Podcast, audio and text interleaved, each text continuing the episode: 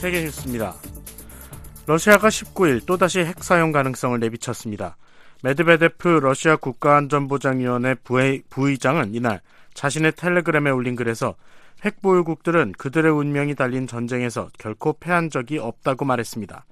그러면서 재래전에서 핵보유국의 패배는 핵전쟁을 촉발할 수 있다고 밝혔습니다. 메드베데프 부의장은 20일 독일에서 북대서양 조약기구와 다른 국방수장들이 만나면 그들의 핵 정책이 폐기 그들의 정책이 제기하는 위험에 대해 생각해봐야 한다고 말했습니다. 메드베데프 부의장의 발언은 최근 다보스 세계경제 포럼에 참석한 미국 등 서방국 지도자들이 우크라이나에 대한 군사 지원을 강화하기로 결의한 데 대한 반응으로 나왔습니다.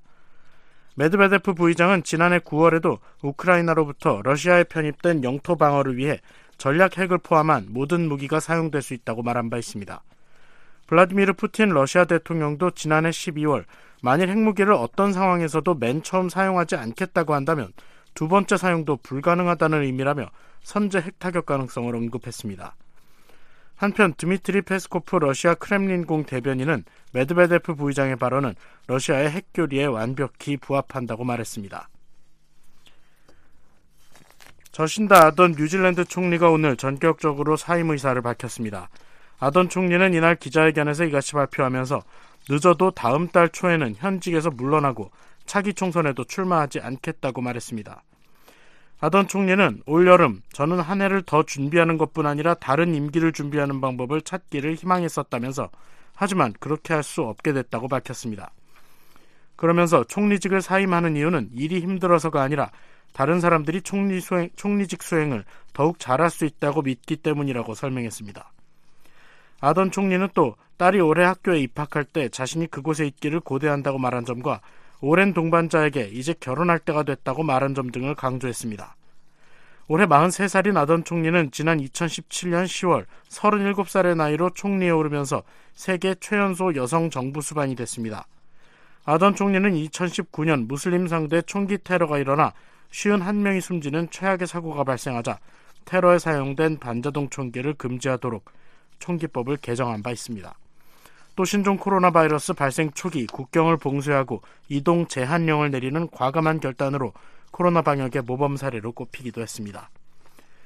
후임 총리직에 오를 새 노동당 당수 선출은 오는 2월 7일 이루어질 예정입니다. 한국과 이란 정부가 이란을 아랍에미리트 연합의 적으로 묘사한 윤석열 한국 대통령의 발언과 관련해 각각 상대국의 대사를 초치했습니다. 윤 대통령은 이번 주 초 아랍에미리트 연합 방문 중 아부다비에 주둔 중인 한국군과의 만남에서 한국과 아랍에미리트 연합은 각각 북한과 이란을 적 가장 큰 위협으로 마주하고 있는 유사한 상황에 처해 있다고 말했습니다. 이에 대해 레자 나자피 이란 외무부 차관은 어제 윤광현 이란 주재 한국 대사를 초치해 윤 대통령의 발언에 대해 항의했다고 이란 국영통신이 보도했습니다.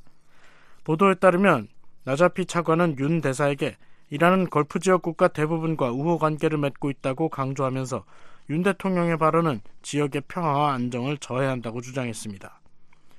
이에 한국 정부도 조현동 외교부 1차관이 오늘 사이드 바담치 샤베스타리 주한 이란 대사를 초치해 윤 대통령의 발언에 대해 설명했습니다. 조 차관은 윤 대통령의 발언은 아랍에미리트 연합에서 임무 수행 중인 우리 장병들에 대한 격려 차원의 말이었다면서 한 이란 관계 등 이란의 국제 관계와는 전혀 무관하다고 말했다고 임수석 한국 외교부 대변인이 밝혔습니다. 조 차관은 또 윤 대통령이 핵무기 제조 가능성을 언급한 데 대해 이란 측이 핵 확산 금지 조약 NPT 위반이라고 주장한 데 대해 전혀 근거 없는 문제 제기라고 지적했습니다.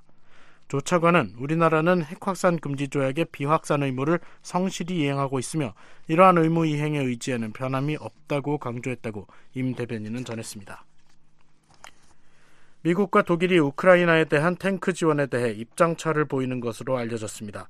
올라프 숄츠 독일 총리는 최근 비공개 자리에서 독일이 탱크를 지원하려면 미국도 우크라이나에 탱크를 지원해야 한다는 조건을 수차례 강조했다고 로이터 통신이 오늘 익명의 소식통을 인용해 보도했습니다.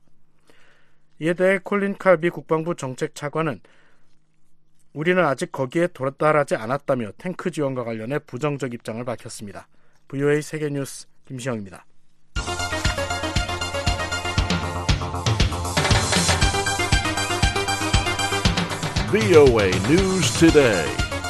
여러분 안녕하십니까 박동정입니다. 2023년 1월 19일 목요일 VOA 뉴스투데이 3부 시작하겠습니다. 이 시각 주요 소식입니다. 북한이 핵보유국을 자처해도 미국의 한반도 비핵화 목표에는 변함이 없다고 국무부가 밝혔습니다. 김정은 국무위원장이 불참한 가운데 열린 북한 최고인민회의는 경제난 타결을 위한 대책은 보이지 않고 사상 통제를 강화하는 조치들이 두드러졌다는 분석이 나오고 있습니다. 내일 북한은 흐린 후 차차 맑아지겠습니다. 아침 최저 기온은 영하 21도에서 영하 1도, 낮 최고 기온은 영하 18도에서 1도가 되겠습니다. 바다의 물결은 동해 북부 앞바다는 1에서 3m로 일겠고 서해 북부 앞바다는 0.5에서 2.5m로 일겠습니다. 첫 소식입니다. 북한이 핵보유국을 자처해도 미국의 한반도 비핵화 목표에는 변함이 없다고 국무부가 밝혔습니다. 북한의 핵과 탄도미사일 프로그램에 책임을 물리도록 국제사회와 연대하겠다는 의지도 분명히 했습니다. 함지아 기자가 보도합니다. 네드 프라이스 국무부 대변인은 한반도 비핵화에 대한 미국의 의지를 거듭 확인했습니다. 프라이스 대변인은 18일 정례 브리핑에서 최근 북한이 핵 보유국 지위를 강조한 데 대한 논평 요청에 그것은 우리의 가장 중요한 목표를 바꾸지 않는다며 그 목표는 여전히 한반도의 완전한 비핵화라고 답했습니다. Well, it doesn't change our overarching goal, and that remains the denuclearization of 이어 물론 북한은 불법 핵무기와 탄도미사일 프로그램에 대한 자신들의 역량을 보여주었다며 우리는 북한의 추가 도발에 계속 우려하고 있고 도발이라는 용어는 그것을 너무 완곡하게 표현한 것이라고 말했습니다. 프라이스 대변인은 북한의 모든 탄도미사일 발사와 6번의 핵실험은 국제평화와 안보와 더불어 인도 태평양 지역의 안전과 평화에 심각하고 중대한 위협을 제기한다고 강조했습니다. Each and every one of the DPRK's ballistic missile launches, certainly each and every one of the DPRK's 또한 북한의 언사와 북한이 보여주고 또 아직 보여주지 않은 도발에도 불구하고 우리의 접근법은 변함없이 유지될 것이라며 이는 바이든 행정부가 초기부터 내놓은 접근법이라고 덧붙였습니다. 이어 중요한 사실은 그 접근법을 일본, 한국과 같은 조약 동맹과 공동으로 채택했다는 점이라며 우리는 조약 동맹의 안보에 전념하고 있다고 말했습니다. Uh, just as importantly, if not more importantly, it's an approach that we've adopted jointly uh, with our treaty allies. 아울러 우리는 북한의 추가 도발에 대응해 적절한 조치를 취할 것이라며 불법 무기 프로그램과 탄도미사일, 핵 프로그램에 대해 북한이 책임을 질 수 있도록 세계 파트너, 동맹과도 계속 협력할 것이라고 강조했습니다. We will take steps as appropriate in response to any additional uh, provocations by. 그러면서 특별히 유엔 안보리 이사국이 자신들이 한 약속과 더불어 북한의 불법 행위의 비용과 결과를 부과하기로 한 잇따른 유엔 안보리 결의에 구속력 있는 약속을 지킬 수 있도록 우리는 할 수 있는 모든 것을 할 것이라고 프라이스 대변인은 말했습니다. 프라이스 대변인은 미북 대화에 관여했던 북한 고위급 외교관들이 최근 처형됐다는 일각의 주장과 이것이 추후 미북 대화에 끼칠 영향에 대한 논평 요청에 나는 그런 보도를 봤지만 그 내용을 확인할 만한 위치에 있지 않다고 답했습니다. 다만 미북 대화 가능성과 관련해선 북한에 더 적합한 질문일 것이라며 우리가 수개월 동안 제안한 실용적이고 실질적인 논의와 대화에 북한이 동의하는 경우에 대해 우리는 비전을 갖고 있기 때문이라고 밝혔습니다. I've seen those reports. I'm not in a position to confirm them. 이어 우리가 한반도의 궁극적인 비핵화를 바탕으로 북한과의 관여를 희망한다는 건 비밀이 아니다라면서 이는 실질적이고 실용적인 조치와 더불어 그러한 비전을 어떻게 진전시킬지 논의하기 위해서라고 말했습니다. 그러면서 이는 미국은 물론 더 넓은 지역의 동맹, 파트너, 그리고 북한 스스로의 이익에도 부합할 것이라고 프라이스 대변인은 강조했습니다. 프라이스 대변인은 북한은 물론 지금까지 그러한 제안을 피했다며 그들은 북한에 적대적 의도가 없다는 우리의 거듭된 발언과 대화에 임하자는 우리의 반복된 제안에 더 많은 도발과 위협으로 응수했다고 지적했습니다. VOA 뉴스 함지아입니다. 미국 국무부는 미국과 한국, 일본의 3자 협력의 중요성을 거듭 강조했습니다. 국무부 대변인은 최근 한국과 일본 정상이 두 나라 관계 개선 노력을 피력한 데 대한 VOE의 이메일 논평 요청에 미한일 간 강력하고 효과적인 양자와 3자 관계는 우리의 공동 안보와 이익에 대단히 중요하다고 답했습니다. 이어 우리는 일, 한국, 일본과 함께 세계에서 가장 시급한 도전 과제를 다루는데 초점을 맞춘 긍정적이고 전향적인 아젠다를 갖고 있다고 덧붙였습니다. 앞서 윤석열 대통령은 17일 최근 뚜렷하게 개선되는 흐름을 보이고 있다면서 기시다 후미오 일본 총리와 현안을 조속히 해결하고 양국 협력을 확대해 나가자는 데 뜻을 모았다고 밝혔습니다. 특히 한국 대통령실은 한일 정상 간 셔틀 외교 복원 가능성도 시사했습니다. 기시다 후미오 일본 총리 역시 양국 간 현안의 조속한 해결을 도모하기를 기대하며 윤 대통령과 긴밀한 의사소통을 해 나가고자 한다고 말했습니다.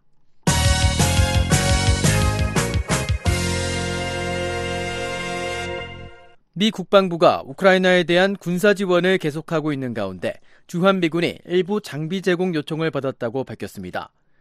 주한미군은 한국 방어에 대한 철통 같은 공약을 이행하는데 전혀 영향이 없다는 점도 강조했습니다. 자세한 소식입니다. 주한미군은 러시아와 싸우고 있는 우크라이나를 지원하기 위해 일부 장비를 제공하라는 요청을 받았다고 확인했습니다. 아이삭 테일러 주한미군 대변인은 18일 미국이 우크라이나군에 포탄을 지원하기 위해 한국에 비축한 미국의 재고를 활용하기로 했느냐는 VOA의 서면 질의에 미 국방부는 우크라이나 지원을 위해 재고에서 군사 지원을 계속 제공하고 있다고 답변했습니다. 그러면서 주한미군은 장비 일부를 제공해 이런 노력을 지원하도록 요청을 받았다라고 설명했습니다. 테일러 대변인은 이것이 동맹인 한국 방어에 대한 우리의 철통 같은 공약을 이행하는 우리의 작전과 능력에 전혀 영향을 주지 않는다고 강조했습니다.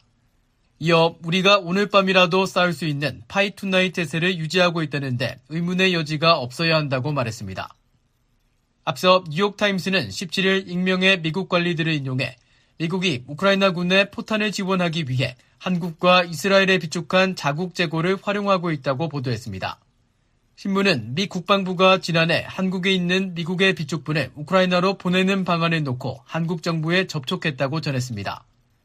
미 국방부의 게런간 대변인은 18일 이와 관련한 VOA의 질의에 대통령 사용 권한을 통해 우크라이나에 대한 안보 지원 패키지를 지원하기 위해 국방부는 군사 준비 태세를 유지하면서 군수 물자와 장비를 이전할 수 있었다고 밝혔습니다. 간 대변인은 하지만 작전 보안에 대한 고려 때문에 장비 혹은 군수 물자를 제공한 부대나 장소에 대해서는 논의하지 않을 것이라고 말했습니다. 이어 우리는 우크라이나에 원조를 제공하는 가운데 미국의 재고를 보충하고 동맹국과 파트너들의 고갈된 재고를 보충하기 위해 노력하고 있다고 설명했습니다. 미국은 그동안 의회 승인 없이 대통령 직권으로 여분의 무기를 이전할 수 있도록 하는 대통령 사용 권한을 통해 우크라이나에 대한 지원을 해왔습니다. 한편 마틴 메이너스 국방부 대변인은 이날 VOA의 관련 질의에 미국과 한국이 탄약 판매와 관련해 논의하고 있다고 밝혔습니다. 메이너스 대변인은 한국은 미국을 포함한 동맹 파트너들에게 정기적으로 판매하는 세계적인 방위 산업을 보유하고 있다라고 말했습니다. 이어 보도된 바와 같이 미국 정부는 한국의 비정부 방위 산업체가 미국의 탄약을 판매할 가능성을 논의해 왔다라고 설명했습니다. 다만 이 탄약이 우크라이나를 지원하기 위한 것인지에 대해선 언급하지 않았습니다.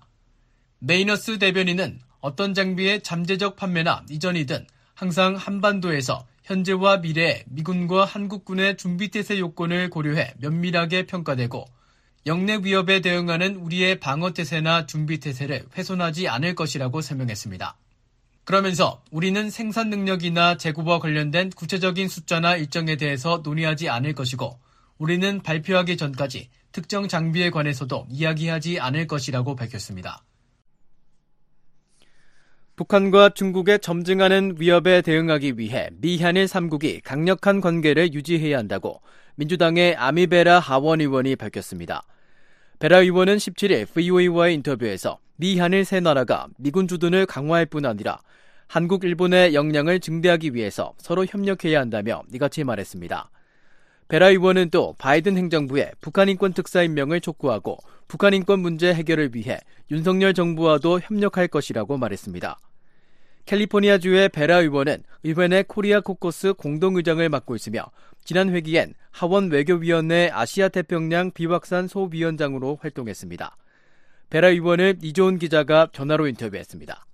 지난해 북한의 미사일 발사가 전례 없는 수준으로 강행된 가운데 새해 김정은 위원장은 핵탄두 보유량을 기하급수적으로 증대할 것을 지시했습니다. 이런 발언을 어떻게 보며 미국은 북한의 위협을 얼마나 심각하게 우려해야 한다고 생각하십니까? I think we have to be very um, concerned about um, North Korea's increase in missile testing and 우리는 북한의 미사일 시험 증가에 대해 매우 우려해야 합니다. 그리고 북한이 추가 미사일 시험과 무력 시비를 계속할 것이라는 김정은의 말을 액면 그대로 받아들여야 한다고 생각합니다. 이는 한국은 물론 일본에도 우려가 되는 문제입니다. 바로 이런 중요한 이유로 지금 당장 미한일 3국 관계가 매우 강력해야만 합니다. 북한의 핵미사일 위협이 고조되고 있는 가운데 미국은 한국, 일본과 확장 억제 강화를 위한 논의를 활발히 진행 중인데요. 미국 정부와 의회는 한일 양국에 대한 확장 억제 강화에 얼마나 많은 관심을 두고 있습니까? 또 미국은 양국을 안심시키기 위해 충분한 재원과 역량을 투입하고 있다고 보시는지요? both Congress and the administration are steadfast in, in our security guarantees to both Korea and Japan. Um, I also think, you know, both 미 의회와 행정부는 모두 한일 양국에 대한 우리의 안보 보장에 확고한 입장입니다. 윤석열 한국 대통령과 기시다 후미오 일본 총리 모두 한국, 일본의 방위 역량을 증대하고 자국을 보호할 역량에 더 많은 재원을 투자하는 것에 관해 얘기했는데요. 그것도 중요하다고 생각합니다. 미한일 세 나라는 미군 주둔을 강화할 뿐 아니라 한국, 일본의 역량을 증대하기 위해서 서로 협력해야 한다고 생각합니다. 북한의 핵미사일 문제 외에도 인권 문제가 있는데요. 바이든 행정부는 인권이 외교 정책의 중심에 있다고 강조하고 있지만 미국 국무부의 북한 인권 특사직은 5년 넘게 공석인 한편 지난해 미 하원에선 의원님과 공화당 영킴 하원 의원이 공동 발의한 북한 인권법 재승인 법안이 적시에 의결되지 못했습니다. 미국이 북한 인권 문제를 뒷전으로 미루고 있는 건 아닙니까? We'll certainly continue working with Congresswoman Kim to re-up the issue about having a special envoy. Um, 그렇다고 생각하진 않습니다. 물론 우리는 김 의원과 함께 북한 인권 특사 임명 문제를 계속 논의할 것입니다. 다만 안보 우려 또한 매우 많다고 생각합니다. 저는 북한 인권 특사가 임명되길 바라고 있습니다. 바이든 행정부의 이 문제 해결을 분명 계속해서 촉구할 것이며 북한 인권 문제 해결을 위해 윤석열 정부와도 협력할 것입니다. 네, 의원님은 오랫동안 미한일 삼국 공조의 중요성을 강조해 오셨는데요. 지난해 한국 윤석열 대통령 취임 이후 한일 양국 관계 개선 징후가 조금씩 보이고 있습니다. 하지만 일각에선 양국이 신뢰를 심화할 수 있을지 불투명하다는 견해도 있는데요. 새해 한일 관계가 어느 수준으로 개선될 것으로 기대하십니까? certainly the, the trilateral relationship, the dialogue um, is a, in a lot better place than it was just a few years ago. I think some of the credit goes to President Yoon, but also you know, President Biden, Secretary Blinken, high-level two-by-talk, two 미한일 3국 관계는 분명 몇 년 전보다 훨씬 더 좋은 위치에 있습니다. 윤석열 대통령뿐 아니라 조 바이든 대통령과 토니 블링컨 국무장관, 그리고 고위급 수준에서의 한일 양국 방문도 일조했다고 봅니다. 일본 기시다 정부도 이 문제의 중요성을 인식하고 있습니다. 한일 양국 간 역사적인 문제를 극복하는 데는 분명 시간이 걸릴 것입니다. 그러나 북한의 임박한 위협과 영내 중국의 공격성 중대를 고려해 일부 역사적 문제를 지정학적 안보 전략적 문제와 분리할 수 있다면 한일 관계에 어느 정도 진전을 볼 수 있다고 생각합니다. 영내 중국의 악의적인 영향력에 대응하기 위해선 어떤 종류의 미한일 삼국 협력을 기대하십니까? I think we should um, work together on you know, public information diplomacy. I think you know um, the three countries should work together to better align um, you know our strategic and defense capabilities. 공보 외교에 힘을 모아야 한다고 생각합니다. 세 나라가 영내에서 우리의 전력과 방위 역량을 일치시키기 위해 협력해야 한다고 생각합니다. 이런 분야들이 세 나라가 향후 몇 년 동안 진전을 볼 수 있는 부분이라고 생각합니다. 네, 새해에도 워싱턴 주야에선 타이완 문제에 큰 관심이 쏠릴 것으로 예상되는데요. 영내 평화와 안정을 유지하고 중국의 공격성, 특히 타이완 침공을 막기 위해 미 정부와 의회는 어떤 노력을 해야 한다고 보십니까? We will continue to support the, the people of Taiwan. Um, we will continue to, to work with the people of Taiwan to increase their ability to provide um, self-defense. Um, and we will likely increase our security presence in the region. 우리는 계속 타이완 국민들을 지원할 것입니다. 우리는 타이완이 자국 방해 역량을 증대할 수 있도록 타이완 국민들과 계속 협력할 것입니다. 억지력으로서 영내에서 우리의 안보 관련 주둔을 증대할 가능성도 있습니다. 상황을 변경하고 있는 것은 미국이나 타이완이 아니라 중국인과 중국 정부 시진핑입니다. 우리는 타이완 국민과 중국 국민을 포함한 모든 사람에게 성공적이었던 현 상황을 유지하고 싶습니다. 중국의 타이완 침공 시 미국은 한국에 어떤 역할을 기대하고 있습니까? I, I make sure that China doesn't do something inadvertent. Um, I think 우리가 온전히 바라는 것은 중국이 부주의한 행동을 하지 않도록 하는 전략적 억지입니다. 한국, 일본, 미국의 대응과 관련해선 3국이 강력한 협정을 맺는 데 초점을 맞춰야 한다고 생각합니다. 미한 동맹이 올해로 70주년을 맞는데요. 양국 동맹이 앞으로 어떤 모습으로 발전하기를 기대하십니까? it's been um, 70 years of strong friendship and, and strength, certainly initially built on security, but also now the economic ties between the, the countries, the cultural ties. 양국은 70년간 강력한 우정과 힘을 쌓아왔습니다. 물론 처음에는 안보에 기반을 뒀지만 지금은 양국 간 경제와 문화적 유대를 기반으로 하고 있습니다. 영화나 TV쇼에서 볼 수 있듯이 한국은 이제 문화 수출국입니다. 미래가 매우 밝다고 생각합니다. 한국은 이제 강대국입니다. 따라서 우리는 글로벌 보건 문제를 해결하기 위해 세계 다른 지역에서 개발할 수 있는 백신 생산을 위해 협력할 수 있다고 봅니다. 한국은 미국 등과 협력하면서 이 분야에서 진정한 리더가 될 수 있다고 생각합니다. 네, 새해 118대 의회가 개원했습니다. 인도태평양, 특히 한반도 외교안보와 관련해 새 의회의 중점과 의원님의 외교위 활동 계획은 무엇입니까? I don't think you'll see a big change with regards to the U.S.-ROK relationship. I think that tends to be pretty nonpartisan. I think both Democrats and Republicans you'll see a strong U.S.-ROK relationship is very 미얀 관계와 관련해선 큰 변화가 없을 것 같습니다.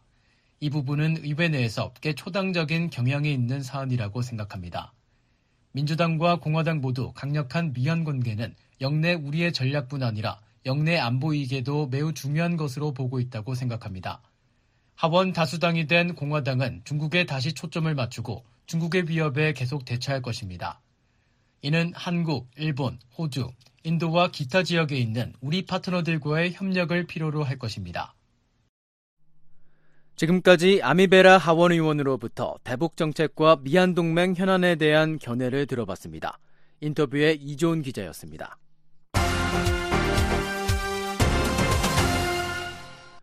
김정은 국무위원장이 불참한 가운데 북한 최고인민회의가 이틀간의 일정을 마무리했습니다. 경제난을 타개하기 위한 이렇다 할 대책은 보이지 않고 주민 사상 통제를 강화하는 조치들이 두드러졌다는 분석이 나옵니다. 서울에서 김한용 기자가 보도합니다. 북한이 최고인민회의 제14기 제8차 회의를 지난 17일과 18일 이틀간 평양 만수대 의사당에서 개최했다고 대외관용 조선중앙통신이 19일 보도했습니다. 김정은 국무위원장은 회의에 불참했고 최룡해 최고인민회의 상임위원장이 개회사를 맡았습니다. 김 위원장은 최고인민회의 대의원은 아님에도 과거 회의에 참석해 시정연설 형식으로 대외 메시지를 내놓곤 했지만 이번 회의엔 불참함으로써 대미, 대남 메시지가 나오지 않았습니다. 한국 통일부 당국자는 19일 김 위원장 집권 이후 17차례 최고인민회의가 개최됐고 그중 김 위원장이 참석한 것은 9차례라며 김 위원장의 불참을 이례적인 사항으로 보지 않는다고 말했습니다. 한국 정부 산하 국책연구기관인 통일연구원 홍민 북한연구실장은 김 위원장이 지난 연말 노동당 전원회의를 통해 이미 대외 메시지를 분명하게 발신했고 다음 달 8일 건군절 등 주요 정치 행사가 있기 때문에 이번 최고인민회의에 참석할 요인이 적었다고 분석했습니다. 이번 최고인민회의는 국제사회 대북 제재와 신종 코로나 바이러스 감염증 사태 속에서 경제난이 심화된 가운데 대내 문제에 초점을 맞춰 진행된 것으로 보입니다. 홍 실장은 김 위원장이 최근 수년 동안 경제 문제를 내각에 일임하고 책임지우는 통치 방식을 보여왔다고 말했습니다. 사실상 경제를 내각에 맡기는 형식을 취했다. 그 말은 어, 한편에서는 내각이 경제 총사령탑이기 때문에 역할을 부여하는 부분도 있지만 경제에서 지금 어렵기 때문에 상황이 그 경제 상황 어려운 것에 대한 책임을 온전히 지도자가 지는 방식처럼 보이는 것에 대한 상당한 부담감을 갖고 있을 것이다. 이렇게 판단을 하는 거죠. 북한은 이번 회의에서 김덕훈 내각 총리의 올해 내각 사업 보고, 고정범 재정상의 국가 예산 보고에 이어 평양 문화업 보호법 채택, 중앙검찰소의 사업 정형, 조직 문제 등을 논의했습니다. 김 내각 총리는 내각 사업 보고에서 당 대회가 결정한 정비 보강 계획을 기본적으로 끝내는 것을 중심 과업으로 틀어주고 경제작전과 지휘를 하겠다며 인민경제 각 부문들에서 달성해야 할 경제 지표들과 12개 중요 고지들의 점령 계획을 강조했습니다. 국가 예산은 올해 지출을 전년 대비 1.7% 늘리고 경제 분야 예산은 1.2% 증액하기로 했습니다. 국방비 예산은 총액의 15.9%로 지난해와 같았습니다. 올해가 국가경제개발 5개년 계획의 3년 차지만 경제난을 타개하고 민생을 안정시킬 방안은 보이지 않는다는 평가가 나옵니다. 박원곤 이화여대 북한학과 교수입니다. 현재 상황에서 북한이 파이를 못 키운다면 기존 예산의 재조정을 통해서 돌파를 해야 되는데 국방 예산 한 푼도 안 줄였잖아요. 그리고 거기서 김덕훈이 보고한 내용들을 보면 거의 보여주기 사업들만 쭉 하겠다라는 것이 다시 나왔기 때문에 이 상황에서 확인할 수 있는 것은 북한의 경제 상황이 스스로도 인정했고 스스로도 기대치가 올해도 굉장히 낮다 그렇게 수치로 확인됐다고 생각합니다. 통일연구원 박형중 선임연구위원도 최근 당 전원회의 결과가 이례적으로 경제 부문이 비약했는데 최고인민회의도 같은 수준이었다며 그만큼 북한이 경제 분야에서 돌파구를 찾기 어려운 현실이 반영된 것으로 풀이했습니다. 북한이 경제 부분에 대해서 자기들도 특별히 할 수 있는 이야기가 없고 이제 형식적으로 회의를 개최하고 최소한도로 회의를 개최했다고 볼 수가 있다 이런 거죠. 이번 회의에서 채택된 평양 문화어 보호법과 관련해선 최고인민회의는 우리의 사상과 제도, 문화를 굳건히 수호하기 위한 강력한 법적 담보를 마련하는 데서 실천적 의의가 있다고 인정하고 법초안의 해당 조문에 반영했다고 밝혔습니다. 이 법의 채택은 북한 주민들의 한국식 말투와 호칭 사용을 법으로 통제하는 등 내부로 유입되는 외부 문물에 대한 통제를 더 강화하려는 차원으로 해석됩니다. 한국국가정보원사나 국가안보전략연구원 김인태 책임연구위원입니다. 가장 거기서 경계를 하는 게 1순위가 한국 언어. 외부 문화가 지금 유입이 되는 부분에서 예전에 반동사상 문화 배격법, 청년 교양법 이런 부분들에서 강조를 했던 건데 그 연장선상에서 그 부분을 좀 더 구체화한 것 같습니다. 통일부 당국자는 최고인민회의 결과 발표문에 당의 구상과 의도를 철저히 실현한다든지 사상과 제도, 문화를 수호한다는 등의 표현을 볼 때 사회 전반에 대한 통제를 강화하려는 의도가 있지 않은가 추측한다고 말했습니다. 이번 회의에서 중앙검찰소 사업과 관련해선 국가 전반의 혁명적 준법 기풍을 확립하기 위한 법적 감시와 통제 도수를 높여나가는 데서 나서는 실천적 문제들과 중앙검찰소의 사업에 대한 의견들이 제기됐고 이에 대한 대책안이 발표됐다고 조선중앙통신은 전했습니다. 김인태 책임연구위원은 김정은 수령 체제를 확립하기 위한 법적 통제 강화 필요성과 경제난 속에서 사회 기강의 고삐를 강하게 쥐겠다는 의도가 함께 담긴 조치라고 분석했습니다. 한편 이번 회의에서 김영철 전 통일전선 부장이 주석단의 모습을 보였습니다. 김영철은 북한 매체에 호명된 최고인민회의 정기회의 주석단 명단에는 들어있지 않았지만 매체에 실린 사진에선 주석단 두 번째 줄에 앉았습니다. 조선중앙통신이 국무위원회 위원들이 주석단에 자리했다고 전한 것으로 미루어 김영철이 국무위원 자격으로 회의에 참석했을 가능성이 크다는 관측입니다. 대미 협상을 주도했던 김영철은 하노이 미북 정상회담 결렬 이후 지난해 대남 부서인 당 통전부장과 최고인민회의 상임위원회 위원 자리를 잃었습니다. 올해 77살인 김영철은 세대 교체 흐름 속에서 당직에서 물러났지만 국무위원 직책은 유지하면서 대미, 대남 분야에서 원로 역할을 하는 게 아니냐는 추측이 나옵니다. 통일부 당국자는 퇴진설이 돌던 김영철의 재등장에 대해 직위 변동에 대해 조금 더 지켜볼 필요가 있다고 말했습니다. 서울에서 VOA 뉴스 김환용입니다. 대규모 소독시설이 들어선 북한 의주 비행장에 계속해서 화물이 쌓이고 있습니다. 화물을 일정 기간 격리하는 듯 비행장 활주로를 빠르게 뒤덮고 있습니다. 함지아 기자가 보도합니다. 북한 의주 비행장 활주로는 중국에서 건너온 화물로 가득합니다. BOA가 최근 촬영된 플래닛랩스의 위성 사진을 살펴본 결과 약 2.5km 길이의 활주로와 유도로 그리고 그 사이 지대 곳곳이 화물로 뒤덮였습니다. 앞서 북한은 지난 2021년 의주 비행장 활주로에 중국에서 열차로 건너온 화물을 격리할 수 있는 공간을 만들어 지난해 1월 중순부터 운영해 왔습니다. 하지만 신종 코로나 바이러스 방역을 이유로 두 나라는 작년 4월부터 약 5개월간 열차 운행을 중단했습니다. 이후 열차 통행이 재개된 9월 말부터 이곳에선 화물이 차츰 쌓이는 장면이 포착되기 시작하더니 약 3개월이 지난 현재 부쩍 늘어난 화물이 의주 비행장 곳곳을 채우고 있는 것입니다.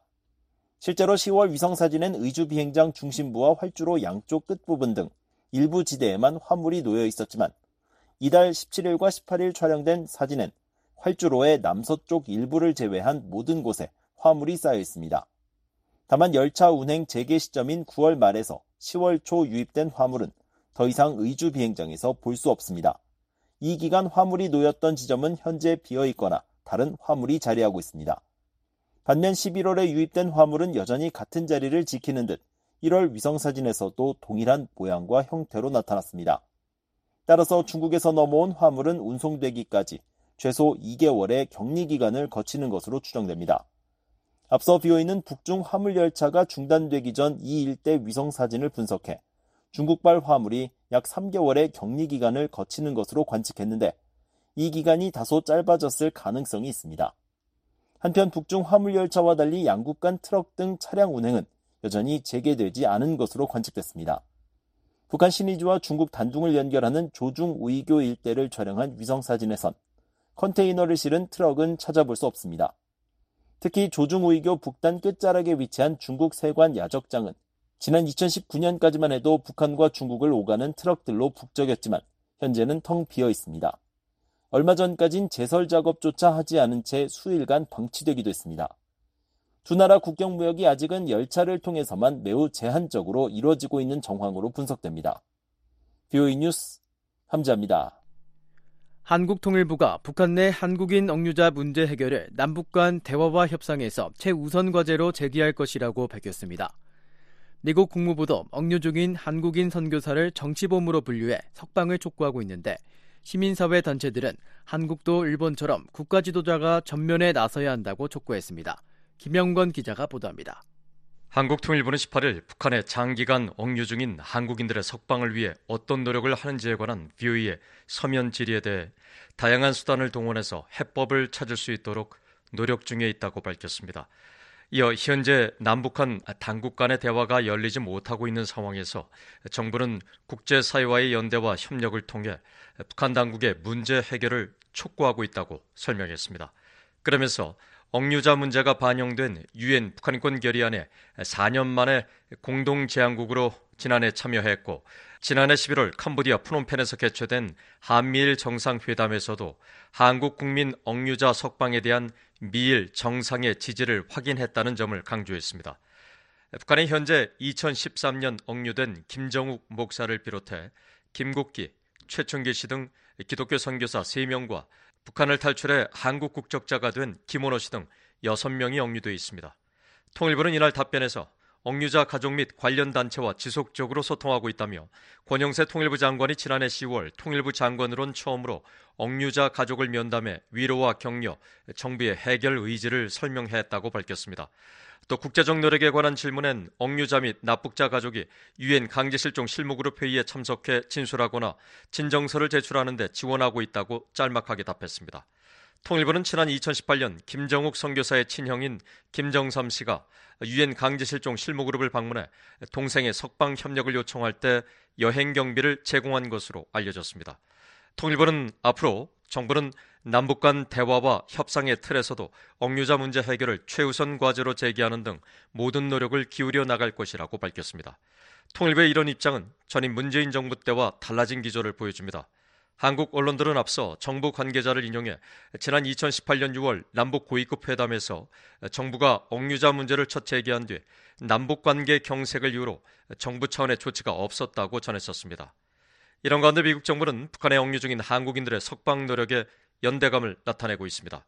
국무부는 지난 11일 전 세계 정치범들의 석방을 촉구하는 정당한 이유 없이 캠페인을 시작하면서 전 세계 상징적인 정치범 16명 중 하나로 북한에 억류 중인 한국인 김국기 목사를 소개했습니다. 국무부는 김 목사는 중국 단둥에서 북한의 인권 유린을 피해 탈출한 사람들을 지원하는데 오랜 시간을 바쳤다며 그러나 지난 2015년에 북한에서 간첩 혐의로 무기 노동 교회형을 선고받고 지금은 강제 노동 수용소에서 고된 노동을 하고 있다고 설명했습니다. 국무부는 미국은 북한의 끔찍한 인권 상황을 조명하고 책임 규명을 촉진하기 위해 동맹국 및 파트너들과 협력하는 데 계속 전념하고 있다며 김국기 목사를 비롯한 모든 정치범의 석방을 촉구하는 목소리에 동참해 달라고 당부했습니다. 아울러 국무부 대변인실 관계자도 앞서 VOA에 우리는 북한 정부의 모든 정치범을 석방하고 일본인 납북자와 구금된 한국인 6명의 실종에 대해 규명할 것을 계속 요구한다고 밝혔습니다. 한편 시민사회단체들은 한국인 억류자 문제 해결을 최우선 과제 중 하나로 추진하겠다는 통일부의 입장을 반기면서 대통령 등 지도자들이 전면에 나서야 한다고 촉구했습니다. 한국 전환기정의 워킹그룹의 신희석 법률 분석관은 18일 BOA와의 전화 통화에서 일본이 범국가적으로 일본인 납북자 문제를 제기하고 미국에 정기적으로 협력을 요청하는 것처럼 한국 대통령도 비슷한 노력이 필요하다고 말했습니다.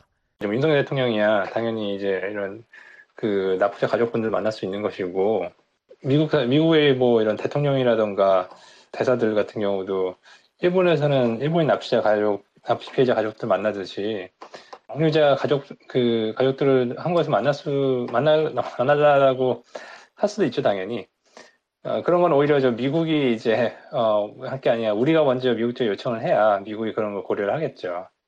신법률 분석가는 전임 정부 때 이 문제를 거의 방치하면서 억류자 문제는 한국 국민들 사이에 잊혀 있다며 정부가 가시성을 높이면서 국민적 관심사로 만들 필요가 있다고 말했습니다. 앞서 한국의 최성령 납북자 가족연합회 이사장과 북한에 31개월간 억류됐던 한국계 캐나다인 이면수 목사도 VOA에 이런 정부 차원의 적극적인 캠페인이 있어야 해결의 실마리를 풀 수 있다고 강조했습니다. 일본 정부는 국민과 언론과 정치인이 모두 나서서 납북자 문제를 거론해서 많은 성공이 이루어졌는데 우리 517명에 대한 납북자 문제는 정부가 너무 몰라라 해서 북한이 끔찍도 않습니다. 그래서 그 장관님한테 일본 정부만 나서지 말고 우리 정부도 517명이 납북자가 있다는 것을 꼭 좀 호소해달라. 그래서 국민적으로 좀 강력하게 저항하는 운동이 일어나면 얼마든지 그 석방될 가능성이 있다고 생각해요. 왜냐하면 바깥에서 강하게 나오면 이 사람들이 반응을 보이고 바깥에서 잠잠하면 괜찮은가 보다 생각하는 것 같더라고요. 그래서 신법률 분석관은 2월 말에 개막될 52차 유엔 인권이사회 정기총회를 통해 한국 정부가 억류자 문제에 대해 목소리를 높이고 결의안에도 구체적인 요구를 반영토록 노력해야 한다고 말했습니다.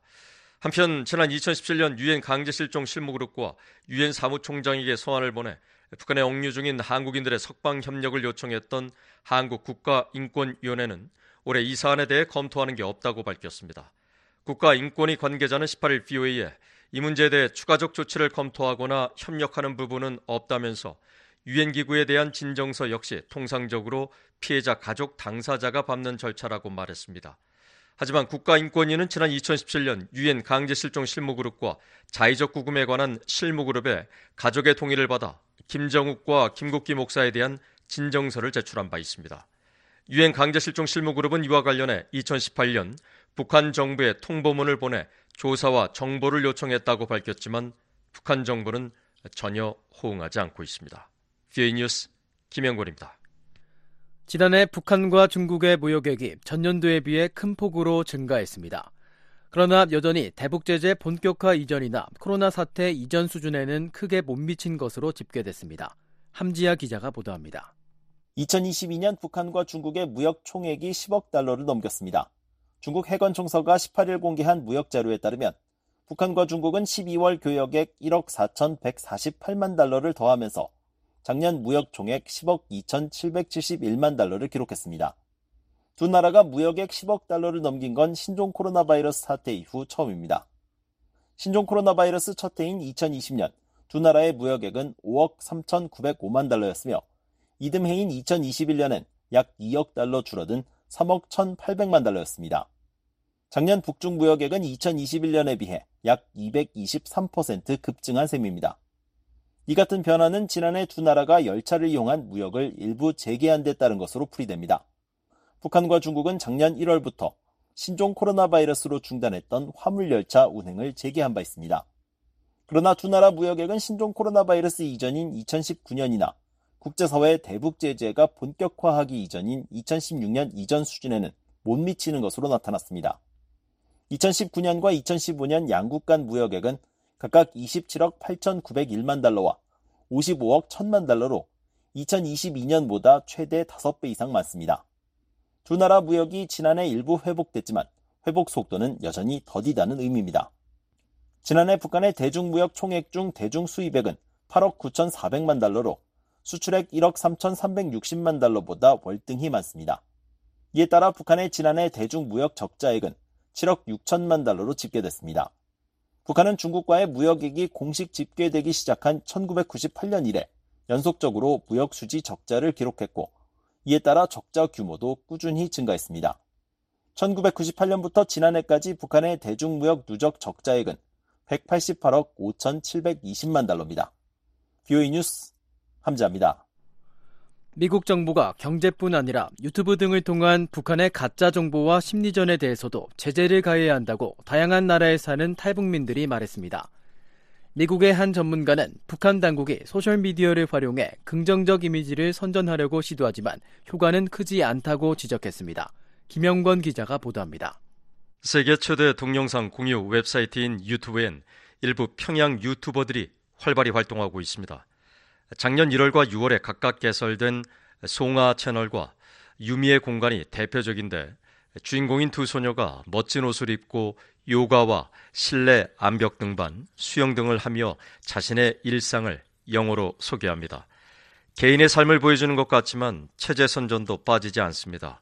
올해 중학교에 입학하는 송아 양은 조부모가 평양 송화거리에 새로 건설된 1만 가구 살림집에 무상으로 입주했다고 소개하면서 환한 불빛으로 둘러싸인 고층 아파트 단지를 영상을 통해 보여줍니다. This year, 10,000 new houses were built in Songha Street. And my grandparents on my dad's side moved there into a new house. 또 트위터에는 북한 소녀의 얼굴을 내건 파라마비시즘이란 이름의 계정이 활발히 활동 중인데 올해 평양의 새 경축 공연 등을 촬영한 동영상 등 평양의 최신 모습을 보여주는 게 특징입니다. 평양 출신 탈북민들은 17일 BOA에 북한 당국의 허가 없인 이런 채널 자체가 개설될 수 없다고 말했습니다. 겉은 개인으로 보이지만 모두 북한 당국이 국내 혹은 해외 IT 파견 일꾼들을 통해 운영하는 게 확실하다는 설명입니다. 북한 통일전선부 100일 대남 문화연락소에서 활동하다 탈북해 한국에서 작가로 활동 중인 장진성 씨는 이런 배경을 지적하면서 북한 김정은 정권이 기존 조선중앙통신 등을 통한 대외 선전의 한계를 느끼고 플랫폼을 다양화하는 것으로 보인다고 말했습니다. 역시 그 이념 시스템이니까 선전 선동 국가니까 어떻게 이 대외 이거를 욕으로 이용해야 될지 그것에 대해서 굉장히 유연하게 생각을 하는 것 같아요.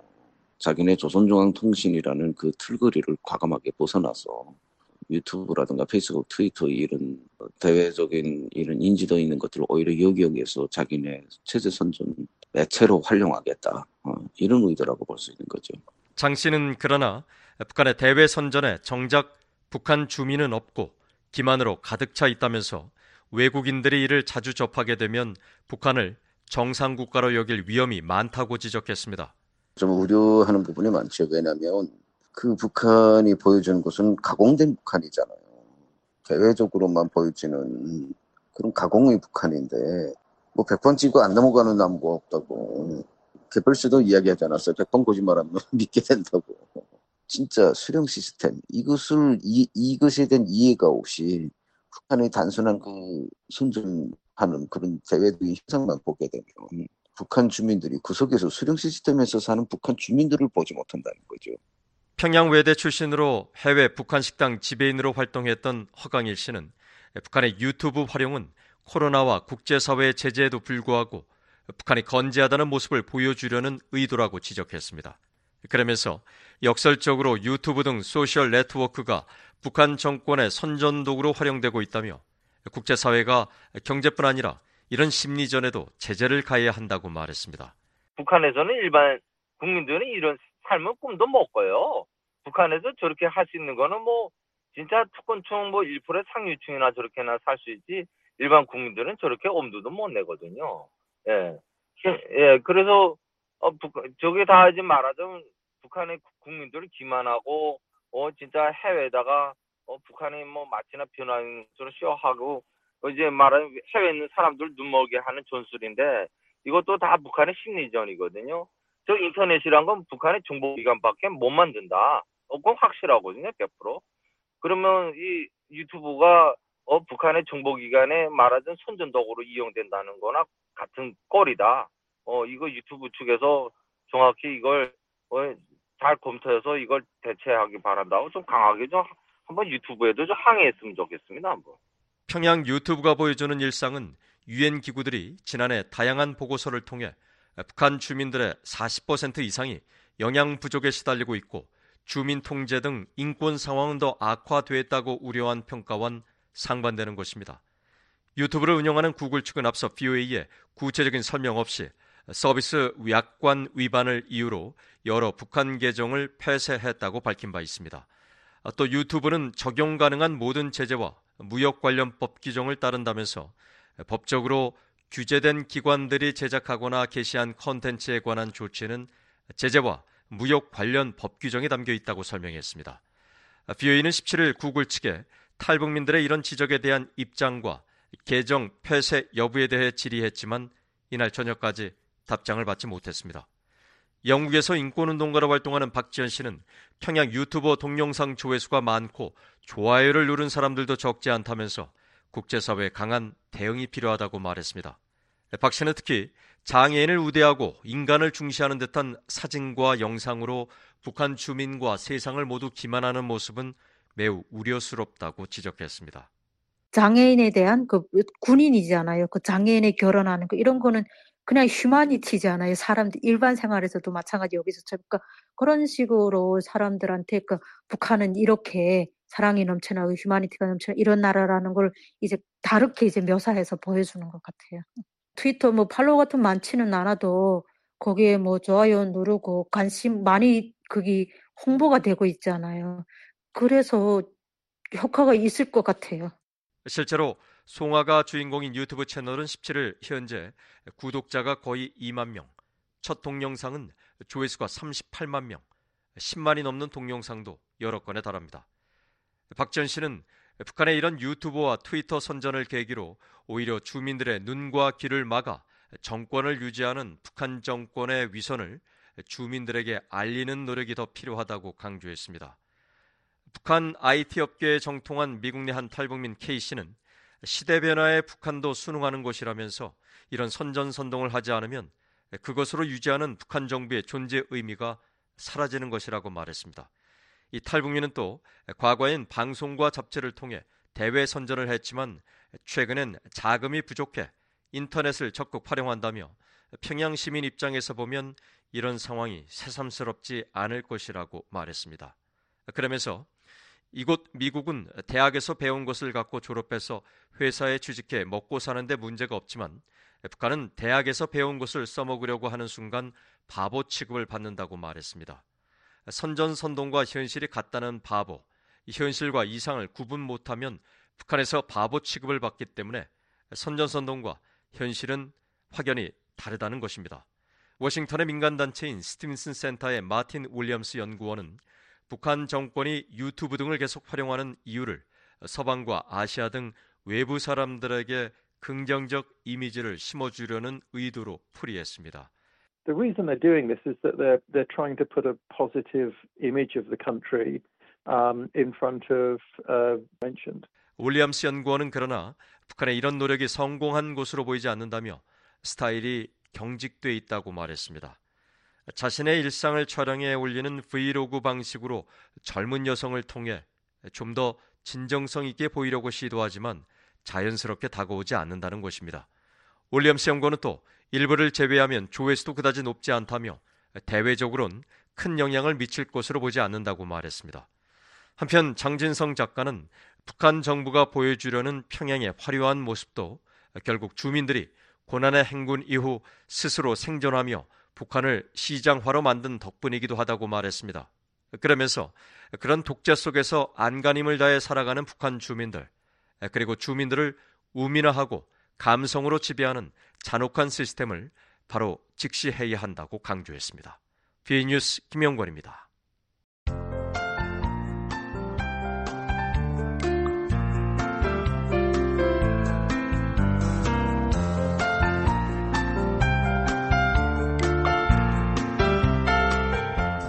VOA 뉴스데이 북한 날씨 알아봅니다. 내일 북한은 흐린 후 차차 맑아지겠습니다. 아침 최저 기온은 영하 21도에서 영하 1도, 낮 최고 기온은 영하 18도에서 1도가 되겠습니다. 바다의 물결은 동해 북부 앞바다는 1에서 3m로 일겠고 서해 북부 앞바다는 0.5에서 2.5m로 일겠습니다. 이어서 지역별 날씨 전해드립니다. 먼저 평안남북도 오전 오후 맑겠습니다. 평양의 아침 최저 기온은 영하 8도, 낮 최고 기온 영하 5도 예상됩니다. 신의주는 아침 영하 10도, 낮 영하 6도, 구성 아침 영하 12도, 낮 영하 7도 기온 분포 보이겠습니다. 자강도는 오전 오후 맑겠습니다. 중강 아침 최저 기온은 영하 17도, 낮 최고 기온 영하 9도, 강계 아침 영하 14도, 낮 영하 8도, 희천 아침 영하 11도, 낮 영하 5도 예상됩니다.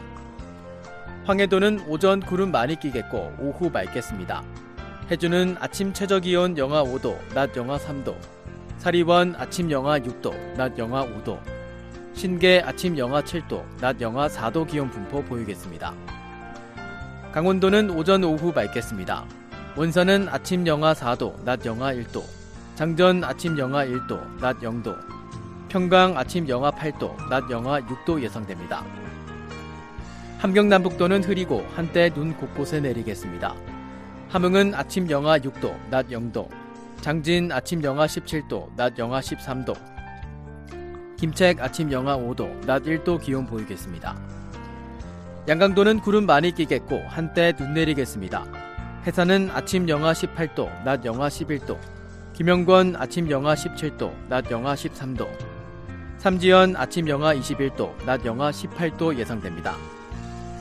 해상은 동해는 구름 많이 끼겠고 한때 눈 곳곳에 내리겠습니다. 바다의 물결은 동해 북부는 1에서 3m로 일겠습니다. 서해는 구름 많이 끼겠고 한때 눈 곳곳에 내리겠습니다. 바다의 물결은 서해 북부는 0.5에서 3.5m로 일겠습니다. 지금까지 뉴스투데이 3부를 보내드렸습니다. VOA 저녁 방송 끝으로 세계 뉴스입니다.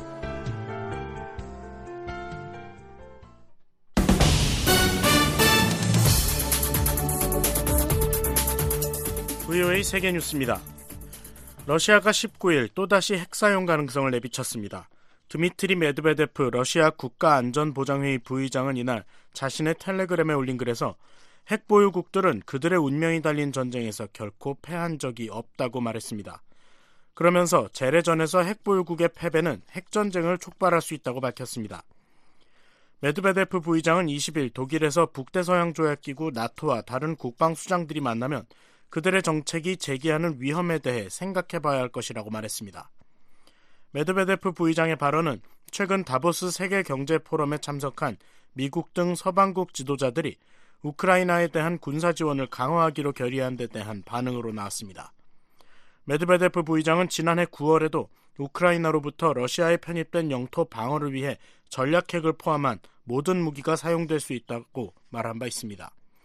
블라디미르 푸틴 러시아 대통령도 지난해 12월 만일 핵무기를 어떤 상황에서도 맨 처음 사용하지 않겠다고 한다면 두 번째 사용 역시 불가능하다는 의미라면서 선제 핵 타격 가능성을 언급했습니다.